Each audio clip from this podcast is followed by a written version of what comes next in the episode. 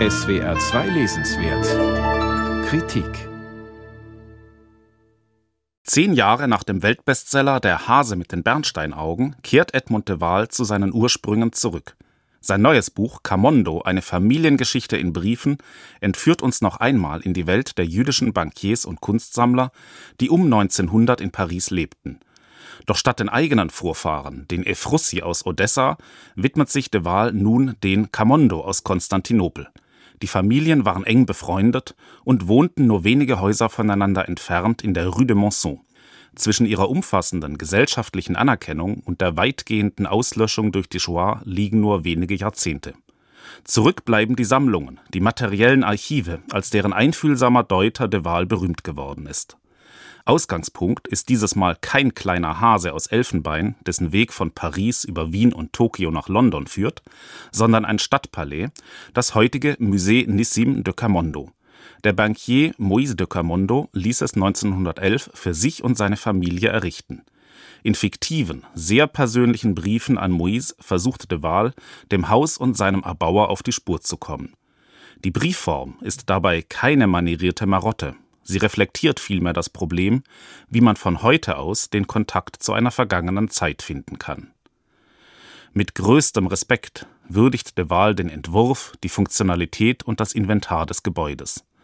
Das Palais erweist sich als Bühne der Aufklärung. Zum einen ist es angefüllt mit Kunstgegenständen aus der zweiten Hälfte des 18. Jahrhunderts.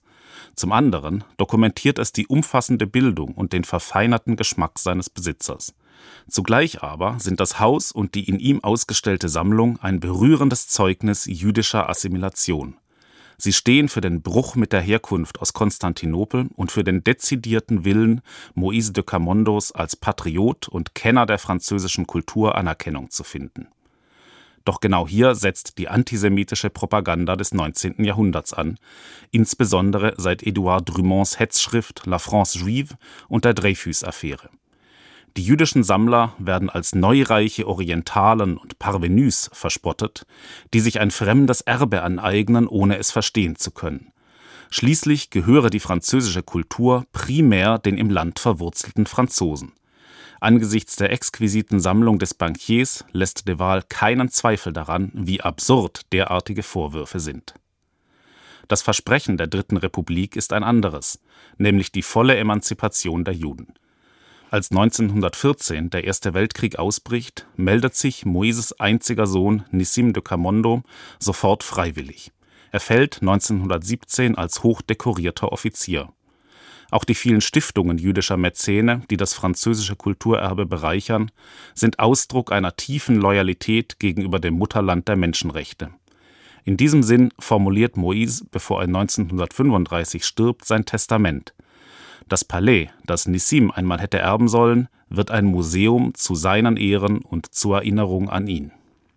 Während der deutschen Besatzung ab 1940 zeigt sich, wie wenig die Tapferkeit der jüdischen Soldaten im Ersten Weltkrieg und die Großzügigkeit jüdischer Mäzene am Ende gelten. Unter Mitwirkung der französischen Behörden kommt es zu umfassenden Deportationen, denen die Pariser Elite nicht entgeht.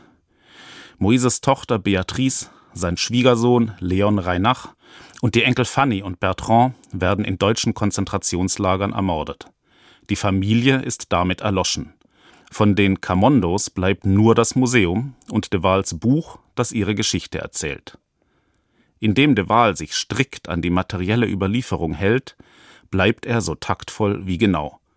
Es sind die Dinge, die bei ihm Vergangenheit und Gegenwart verbinden, die ein Gespräch mit den Toten ermöglichen und die vor allem Tradition stiften.